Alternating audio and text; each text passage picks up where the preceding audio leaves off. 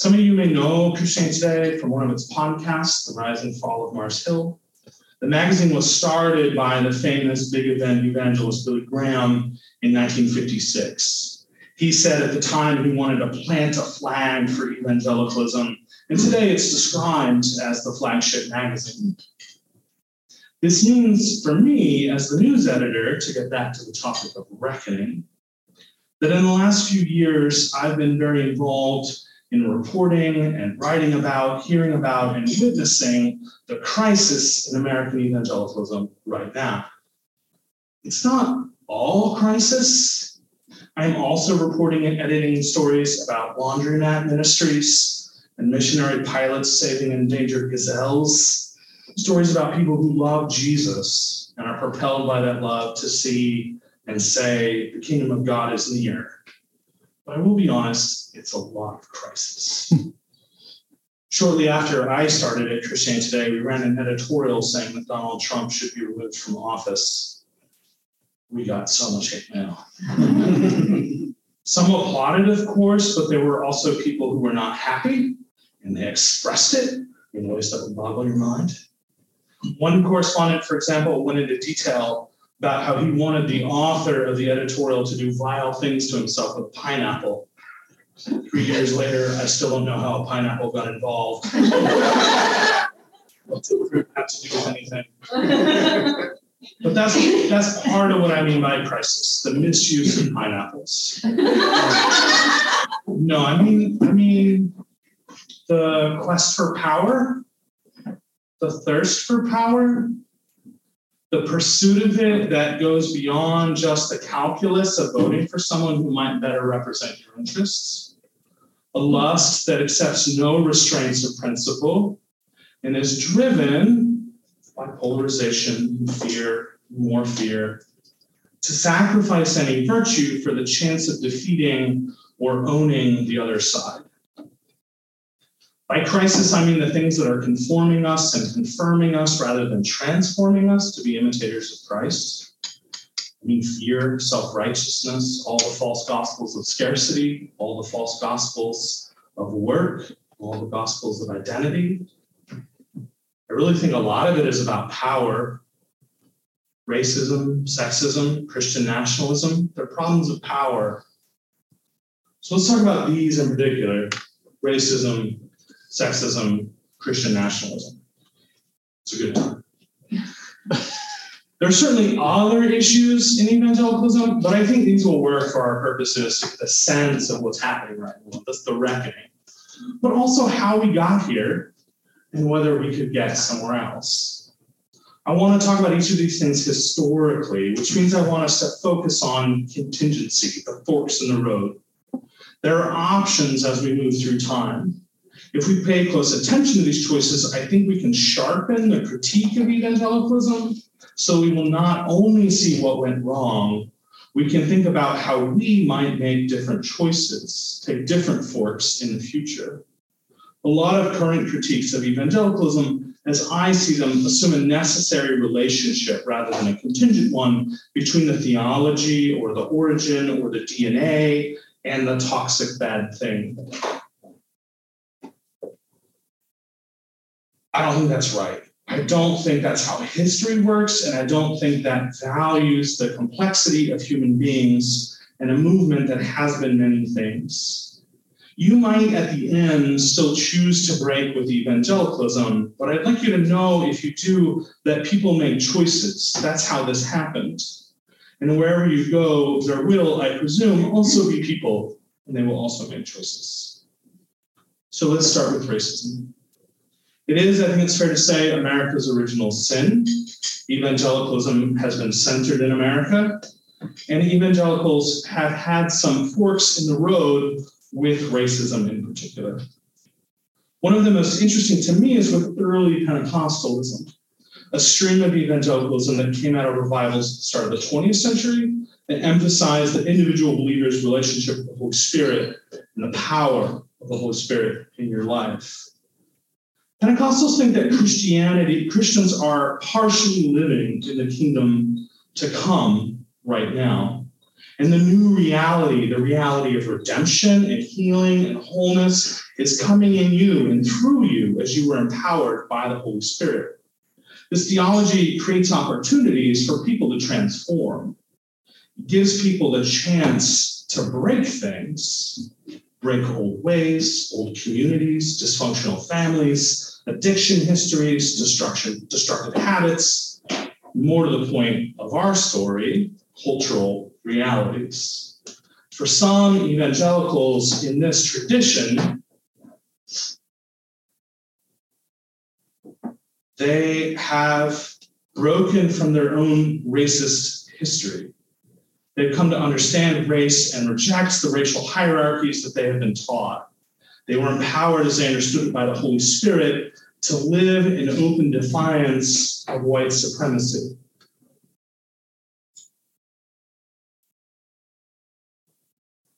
I think of William B. Holt as an example of this. We don't know a lot about him as a historical person, but he was born in Texas in 1890, right as the state started rolling back the civil rights Black people had won during Reconstruction. There were new laws that applied only to Black people. This is when segregation was instituted by law. And white people started to enforce the racial hierarchies through mob violence with lynching. This was the world that Holt came from, the world that he accepted. But then he got the Holy Spirit, as he understood it, in Southern California in 1914, and he changed his views on race to such an extent that he went to work for a Black preacher named Charles H. Mason. Holt was Mason's assistant which offended and confounded white people to see a white person working as an assistant for a black person. It confounded people so much, in fact, that the forerunner of the FBI investigated. They opened a file, they investigated. What who is this person? What is he doing? Someone got the idea that Holt must be a spy for the Germans. A Christian compelled by the gospel to see black people as equal was considered unthinkable. He must be a German spy trying to stir up black people to resist the draft for World War I. Some of the only things we know about him is actually from his FBI file, including this photo. Wasn't a spy, he was just a Christian. More broadly, though, white evangelicals coming out of Pentecostal revivals didn't do this. He's the exception. Instead, they either A, accepted segregation was good, embracing what their culture said about segregation and racial superiority. B, they decided the issue wasn't important when compared with spiritual things. Or C, they rejected racial hierarchies and white supremacy for themselves personally, but they didn't think they could do anything about it practically. And they accepted it as the reality that we just have to live with. I think all three of these are a problem embracing racism, diminishing it as not spiritually important, and accepting it as, you know, what are you going to do? But I think the third mood may be the most likely, historically, to take white evangelicals down this particular fork in the racism path. So let's talk about this for one minute by looking at one of the first editors of the magazine where I work, Carl Henry. Paul Henry wrote, the, wrote in the first draft of his autobiography that he wanted to take, he wanted the magazine to address the race problem right away. They started in October 1956, and he said maybe they should publish something for the Christmas issue. They didn't. And actually, there's some evidence that Henry is remembering things in an especially favorable light, and he wasn't as adamant on this issue as he remembered. The archives show the race problem, as they called it, came up not when considering a Christmas issue, but in discussing whether or not to include a prominent Christian who was an outspoken advocate for segregation. This pastor said racial integration was integration was evil. And though he technically believed the races were equal, but just needed to be separate, he also, you know, publicly defended the use of the N-word. As wrong as this seems, and as rude as this seems to Carl Henry, the Southern pastor was well known, well liked, and a friend to a lot of people. So they gave him the benefit of the doubt. Henry decided he might disagree, but friends could disagree. So they set up a magazine that planted a flag for evangelicalism, holding it together as this conversation in a way that made space for the many people who embraced segregation and white supremacy. Friends could disagree. Note how white the words friends got there. That's a choice. Henry later came to terms with the fact that he was wrong. He had made evangelicalism safe for segregation and safe for racism. But could this have gone a different way? I think so. Henry could have been more like Holt, right? What would have had to have happened? Branch in the timeline. The editor of Christianity Today would have needed to be more convinced that being transformed into the image of Christ meant breaking some cultural patterns, breaking racism. He would have needed to be more suspicious of his friends and his friends' friends. He also needed different friends. If Carl Henry had trusted a black Christian to speak into his life and tell him about the reality of segregation, I think it would have been different. His imagination could have been different, and the infrastructure he was building could have been different. So, is that true then, to go to our second topic, sexism? When it comes to sexism, you really can't say, oh, I wish these evangelical leaders had just known some women.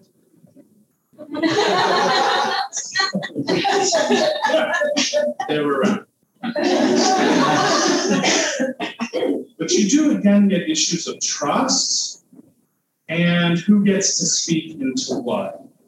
There's been a lot written on evangelicals and toxic masculinity, militant masculinity in the last few years. And if you're interested in the subject, I can highly recommend my friend Kristin Du Mez's book, Jesus and John Wayne. But let me tonight focus on one particular fork in evangelical road of gender in the life of the theologian Wayne Grudem. Grudem is the author of a very widely used textbook, Systematic Theology, he oversaw the translation of the English Standard Version of the Bible.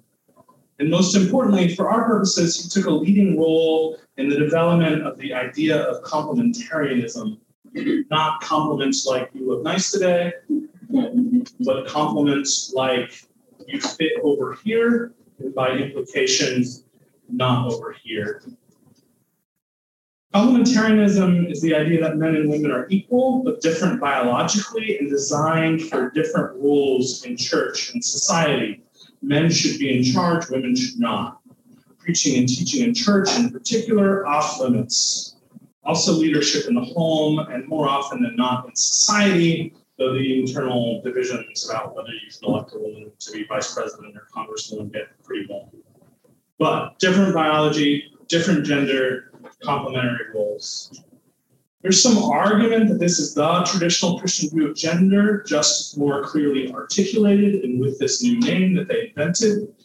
But the historical record doesn't really support it being the idea unless you edit a lot. There were women who preached in the early church, women in the Middle Ages, women in the Reformation, and certainly women in evangelicalism, some of whom I've already mentioned.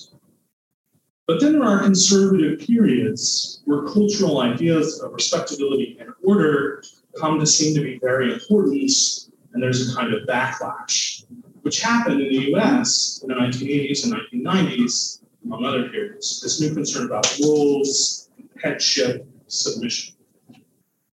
Consider Grudem's own account of complementarianism. It's not, as the way he tells the story, that he was just reading the Bible and it was super clear, so he wrote it down. What he says is there were evangelical feminists, and that was upsetting.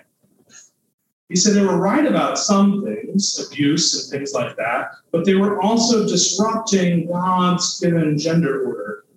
So he and his friend John Piper developed this argument for technical gender equality with clear roles. I regret to inform you, they did not call it separate but equal. Nor, unfortunately, did they give much more than lip service addressing the abuses that they said the feminists were right about, including the many times women were told they were supposed to submit to physical abuse. Grudem and Piper just kind of hand waved. And I try not to think about that for too long. But the point I want you to see here is that this is a backlash prompted by fear of disorder, concerns about the correct hierarchies of power. And then the question for us is did Grudem have to take this fork in the road? He doesn't see it as a choice. He thinks he's just being faithful to the Bible, responding to the world as it changes, speaking the truth where it's called for. Now, I would dispute that's what the Bible says, but as a historian, I want to show you that Grudem could have responded differently to the situation where women feminists spoke up. There was another choice. I know this because Grudem himself points it out in a story about his own marriage and the time he was personally changed by marriage counseling. He made all the decisions in the family, as you would expect. He's the head, the boss, until his wife insisted that they go to counseling. She said he had taken away her voice. She was trying to get him to see that his decisions hadn't been good for her. She meant this literally, physically. She has a medical condition that makes wet weather and cold winter very hard. Yet he chose without listening to her, and it seemed without thinking about what it would mean to live outside Chicago, near Lake Michigan, where the weather is very wet and cold.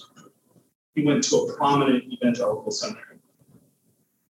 So they go to counseling. The counselor is a woman. And Grudem gets it. He, cha- he hears what she has to say, hears what his wife has to say, and he changes. He makes a different choice, apologizes, leaves the seminary that's very good for his career, and goes to a little known not prestigious school in the Southwest, which was better for his wife. In his personal life, Grudem could see how not listening to a woman was a problem, but he doesn't ever apply that more generally, still arguing that the most important problem with regards to men and women in the world today is women not submitting. The manliness of the man, the authority of males not being beyond question, clearly established.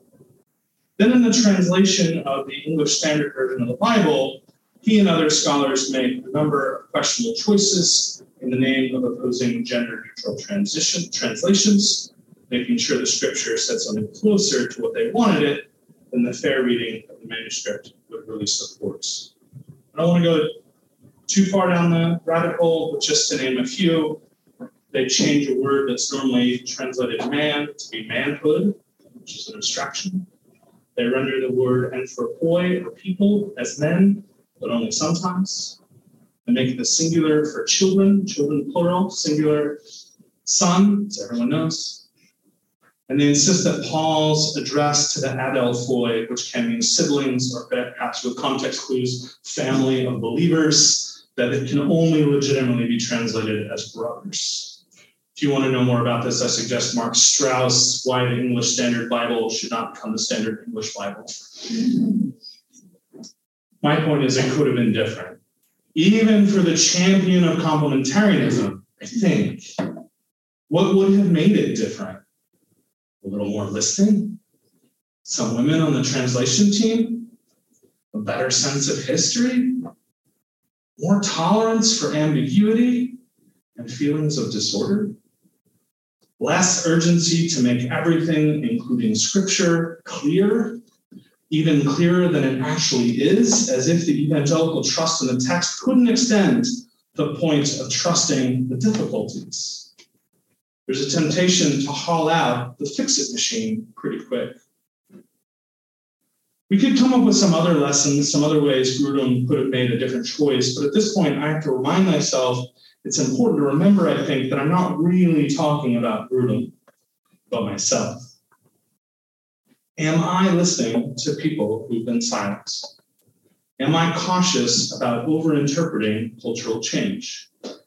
Am I willing to accept that my feelings of disorder or disruption, or especially loss of power, might not be about the Bible, but my own anxiety? This brings us to the third topic which I said at the beginning would be Christian nationalism. And with your permission, I'd like to narrow that down a little bit. I can say broadly that evangelicalism has a problem with too closely connecting the American project and America's position and prestige in the world with the kingdom of God and the work of God in the world, letting the nation take the place of the church. I think evangelicalism has also gotten too apocalyptic and has been too quick to see apocalypse everywhere. Every election is important, every breaking news alert, an existential crisis, every new cultural battle, a battle royale. This has been a bad way to love our neighbors.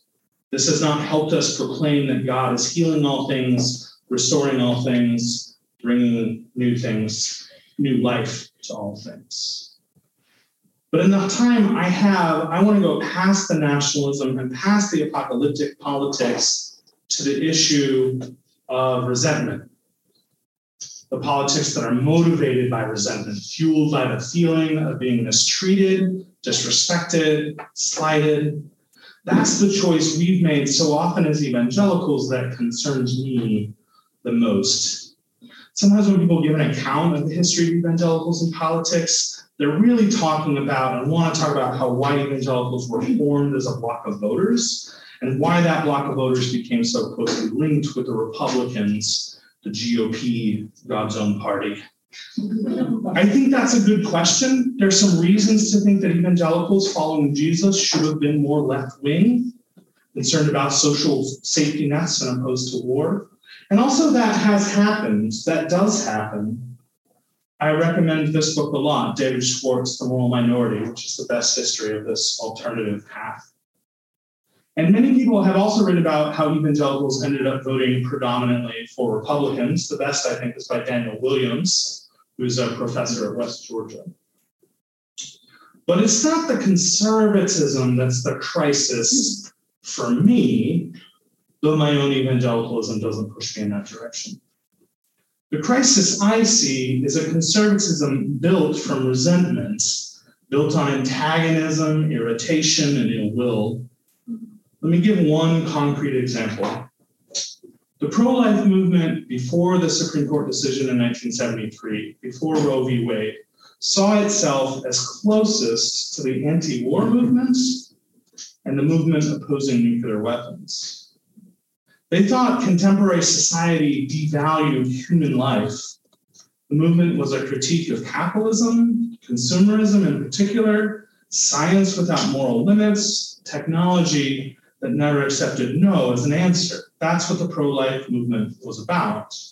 There actually weren't a lot of evangelicals in the movement at the time. It was mostly liberal New Deal Catholics, some mainline Protestants, and a few evangelicals, generally ones who looked to the civil rights movement as a moral example. Then the Supreme Court handed down its decision, and some evangelicals discovered, kind of suddenly, a new reason to be pro life. They said, How dare they?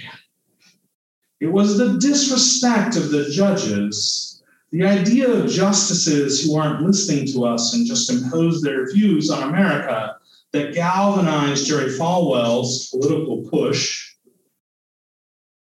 Sorry, that's the definition of Christian nationalism, which I meant to give you earlier. That galvanized Jerry Falwell's political push to get evangelicals in his organization, which was called the Moral Majority, kick off the religious right.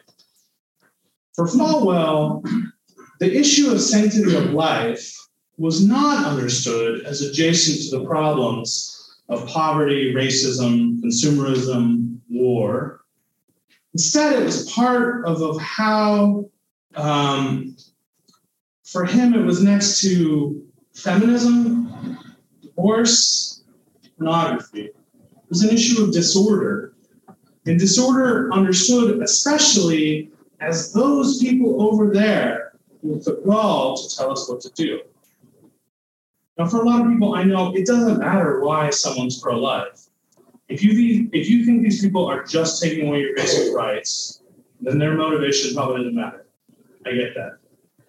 And if you think the pro life movement is about saving human beings, maybe you don't care about why people join. That also makes sense. But it does make a difference, doesn't it, to the shape of the movement if the movement is about the shape of the movement and the conversation and the subsequent choices, if evangelicals are making this choice out of resentment or concern, shaking a fist or offering a hand. You make this choice once, twice, three times, enough times. and You get a politics of spite, a politics that's more interested in owning, controlling, and trashing, not constructive solutions and coming together. I think that's what happens. That's the contingency that leads to the misuse of pineapples. but it could have been different. and I think it could be again. The story of evangelicals doesn't just arc inevitably. Little seems to me to be inevitable. We're not doomed to resentment, which means I think evangelicalism could be different. Now, maybe you want to thumbs down like a Roman emperor. Okay. Or maybe you want to eject and just get out of there, get away from what seems like a burning wreck. I really don't think anyone can fault you. I won't fault you. But I will say that I don't think rejecting evangelicalism is the same as reckoning with it. There, that can be a way to just claim that you're not implicated in the bad choices and weren't also part of or a product of what happened. A lot of people seem to me like what they really want is an all historical Christianity that allows them to be insulated from any responsibility from the messiness of people before us and the work of taking, taking it as our own. So if you reject evangelicalism and choose to identify with something else, fine. But I urge you not to not reckon with whatever the history of that something else is, its past and implications. For me, I find that I'm still drawn to this tradition, still part of this movement for personal historical reasons. And also because this conversation, this imagination still circles and centers on the resurrection. There's still that question that I find orients my own thinking and connects to the larger conversation organized as evangelicalism. Jesus died and rose again. What should I do today, tomorrow, Tuesday? We've answered that question wrong, I think, with racism, sexism, Christian nationalism. We've been wrong to worry so much about order. But that's still the question I think we're asking. And that's the question that seems to me most important to ask. And then I'm also always reminded of the power evangelicalism has had to kick open doors, topple hierarchies, reject religious power structures, and say, no, everyone can read the Bible. Everyone has access to God. Anyone can, on the authority of their own experience, proclaim the good news. Jesus comes to you personally and powerfully. That's real. The power to upset the powers that be is real. I think back to William Holt, moved by the Holy Spirit to betray racism so profoundly that people thought he must be betraying America itself. John Granade, keeping everyone in the camp up until midnight, shouting glory. And the women, Harriet Livermore and others, who went and preached the word in a world that did not accept women as equals. And the child who would not be called a poor thing. God is my father, Christ my brother. I'm rich in the blood of the Lamb. That's what I want to say too. I want to claim it, reclaim it, revive it. What's more evangelical than wanting a revival? so I would say, Lord, I know we've been down to the crossroads and gone the wrong way. But evangelicals have also been people of repentance, a people open to change, a people who believe in openness necessary for everyone to have access to God. And I know the Holy Spirit can meet us at the next intersection, the next choice, the next time we get to consider grabbing onto power or letting it go to try to preserve hierarchies or overthrow them. sing the old camp song, Revive Us Again. Thank you.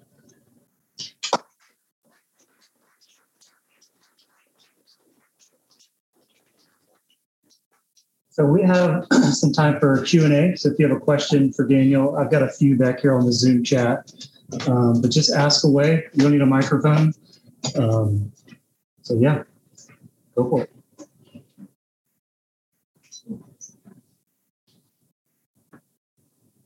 How would you define within like Christianity the difference between and non-evangelicals versus other ways that people would define themselves? Um, historically, the simplest way to define between mainline Protestants and evangelicals, mainline tend to have more structure, more tradition. Um, their bishops, you know, something like that. That's not that's not a perfect way to do it. Um, but yeah, as I talked about evangelicalism being this like pretty loose movement and pretty flowing movement, it changes a lot over time. So there's never a moment where you just say evangelical. There's never any person with the authority to say these people are evangelical. So that means it gets debated a lot. But um, yeah, historically, it's been the more open-ended. Um, let's see how we go movement that has a simpler um, center less destruction. Your question gets a little tricky when you say followers of Jesus. One thing that evangelicals have often done is say, I don't know if I'm an evangelical, I'm just a follower of Jesus. That's like 80% of the time, that means you're an evangelical. 20% of the time, it means something else.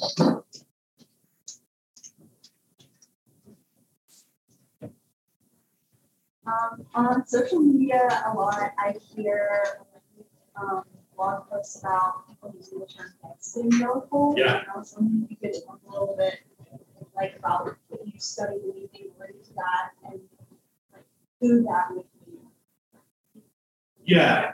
So evangelical is a relatively new group of people and um, organized also as a conversation of people who've um, grown up as evangelical typically and rejected it and sort of define themselves as ex-evangelical. That tends to mean that that um, not being evangelical is the most important part of their religious identity, right? There's a bunch of people that stopped being evangelical and now they're Episcopalians, right? You wouldn't call that person an ex-evangelical. But if someone's like, I don't know where I am, but I'm spending a lot of time thinking about how terrible stuff was in my childhood and connecting with other people who are having to go through that same kind of process, um, that tends to be an exponential. Uh, a few years ago, there was a there was a different movement of people were doing a similar thing called emergent Christians. They tended to be, I don't like that stuff, but I'm going to take some of it and do creative other stuff. Um, so these these things change fairly rapidly with social media. I think the term evangelical is only a few years old. Um, if you ask me next year, it might mean something different. But yeah, there's a community organized specifically around um, rejecting toxic art, the toxic things that they experience, often really personally experience. Um, and I mean, I think that the difference between what I'm saying and what they're saying is it's toxic because it's toxic. Get rid of all of it, burn it down, empty the pews. Where I'm saying, no, it's definitely toxic. There's lots of bad stuff. I do think there's uh, redeemable often evangelical goes hand in hand with uh, deconstructivism. And I was wondering Yeah. if you could maybe speak to that a little bit. Like the way I understand deconstructivism, a lot of people kind of mean that they want to reconstruct their faith Mhm. as opposed to just deconstructing. it. Yeah, absolutely. Um, so yeah, I was just wondering. Yeah. So so I think from what I can tell, that people who've gone through the process of reconstructing their faith tend to identify with something else and no longer describe themselves as like ex-evangelical. I don't want to imply that I think they'll get stuck there forever. Um, I have, a, I have a friend who's a Unitarian Universalist minister, a very liberal denomination. And I asked him, what's the hardest part of being a Unitarian Universalist minister? And he said, all the people who only want to talk about the stuff they don't like that they came from. And I just work really hard so that one day they'll really, they'll just be like, I'm a Unitarian Universalist, not uh, Baptists. right? So that's that's that same like deconstruction, reconstruction process. Uh, deconstruction started as a philosophical word um, associated with Jacques Derrida, and the idea was about Plato. Has nothing to do with that over here. over here, it really means just processing and taking apart your childhood and the experiences you've been through, and trying to think about yeah why did it go wrong and did it go wrong because you know because i was a bad kid did it go wrong because the pastor who came to my church when i was 10 was terrible or you know is the theology so corrupt that it always leads to abuses of power i think that's the process people are going through um, i don't see a huge difference between critical historical thinking and deconstruction Mhm. but critical historical thinking is a little broader Mhm. yeah the racism I'm talking about didn't happen to me Right. But i think we can still deconstruct it and like, take it apart think about how it happened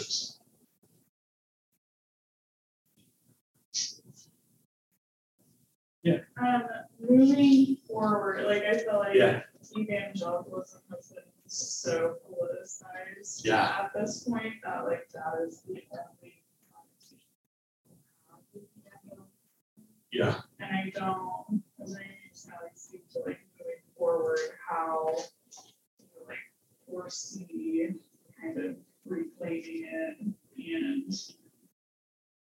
like, I guess the education piece. well. Yeah. So it's especially just to, to, to say even more than you suggested, it's become a political term in part because it gets used in polls all the time. And so the primary meaning as it's come up in polls and as it's used in public is are you a white person who identifies with these kind of political projects? A really weird and interesting and uh, terrible, but interesting, if you don't get emotional about it, thing that has happened recently is uh, a lot of new people have been identifying in polls as, as evangelical. They're not churchgoers, don't believe in Jesus. Uh, some of them are Buddhists and Hindus and Muslims, which is interesting to be a Muslim evangelical. Um, but they're specifically identifying as part of a political project, right? They, they mean I support Trump and I think immigration is a problem and other stuff like that. So that's that's that's a real thing. Um, so if it's worth reclaiming, what do we do about it? Uh, one, give talks in little rooms to convince people. you can use the word. No one's in charge of it. The pollsters aren't in charge. You can say, I'm an evangelical. You can say, white evangelicals voted for Donald Trump 81%. That's not 100%. That other group is one of the largest religious groups in the United States. It's more, more than Mormons, more than Jews. Evangelicals who voted for Hillary is a very sizable group of people. Most of them were like, ah, I don't know how to use that word anymore. Um, so that's part of it. Another part of it is like maybe it's not the word that matters. There's still ways to claim the history or pieces of the history that I think could be valuable. I think that could be valuable, you know, not even just to you personally, right? That you're not in an all historical faith. There are people who were doing this stuff before. Yeah, there are people who went through the Civil War. Yeah, it's bad now. They had a Civil War. Um, yeah, there are people who kept the faith. I think that history can be can be an encouraging thing and a worthwhile thing, even as we process the the, the critical stuff. Um, then the last thing I'll say is going back to imagination and infrastructure. Part of the way to claim a word like evangelicalism or to redeem a tradition like evangelicalism is to build institutions to build conversations that are healthier conversations, to build conversations and networks that shape our imagination in ways that aren't racist or sexist or so. Um, so it ranges from go off and just use the word indiscriminately to, you know, work in institutions and build institutions. There's one here on Zoom. Yeah, There's a lot of freighted words in here. Just want to like warn you. I I am like 40% that this is just Derek asking a tough No, no, no, no. It's not mine. Uh, so I'm just going to read it. Go for it. Please address the idea that Christendom, first freighted word, is no longer pre- the prevailing moral order and has now been replaced by moral relativism and theory. Further, quote, evangelical has been highly politicized, which you've addressed, Yeah. as a term that correlates conservative right wing activism. Christians have arguably lost the ability to define themselves and as a result have lost a large percentage of the populace who are turned off by the political affiliation of Christianity portrayed by popular culture. Ultimately, and here's the question What does the future of American Christianity look like in a post Christendom world? Yeah. Another two hours? It's an elite crowd on Zoom.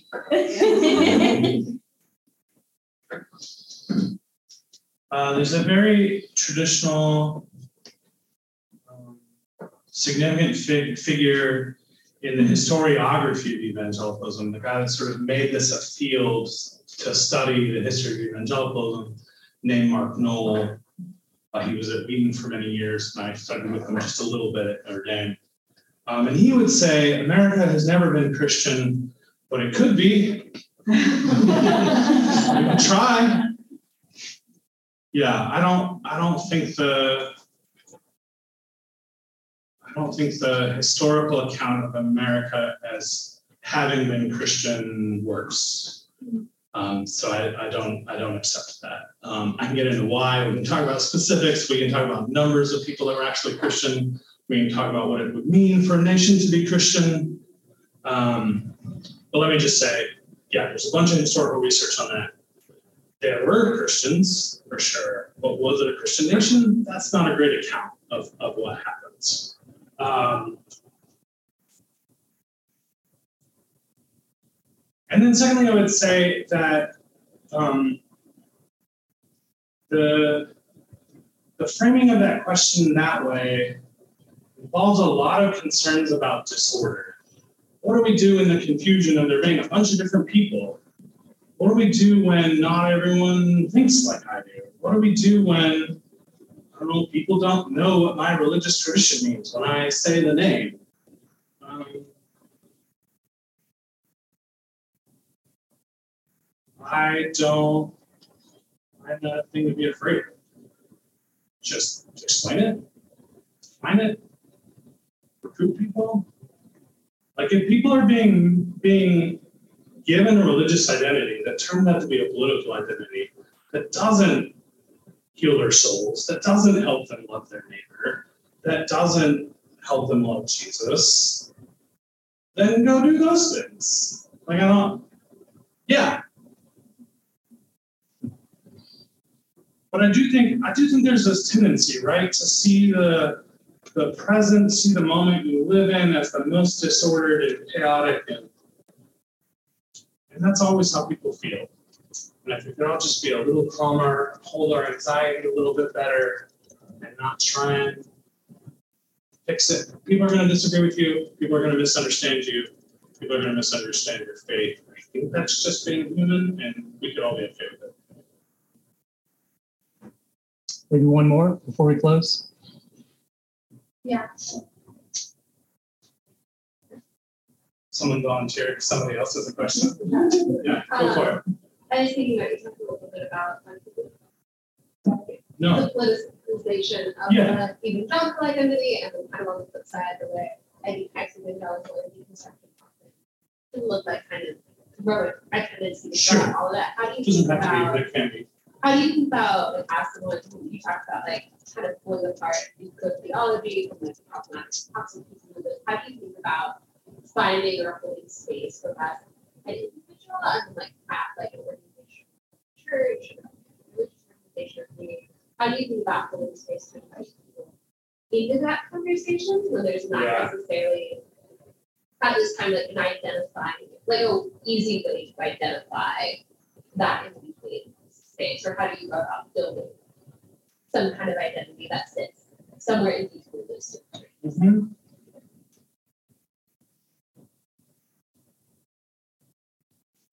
I think it has happened for me in the other direction. It's not that I've invented an identity that allows people to come into the middle or come into conversation. It's it's rather that I've dealt with people and had interactions with people and been open and invited people into this conversation. Um, and that has created, right? It's the conversation first. And then out of the conversation comes a community.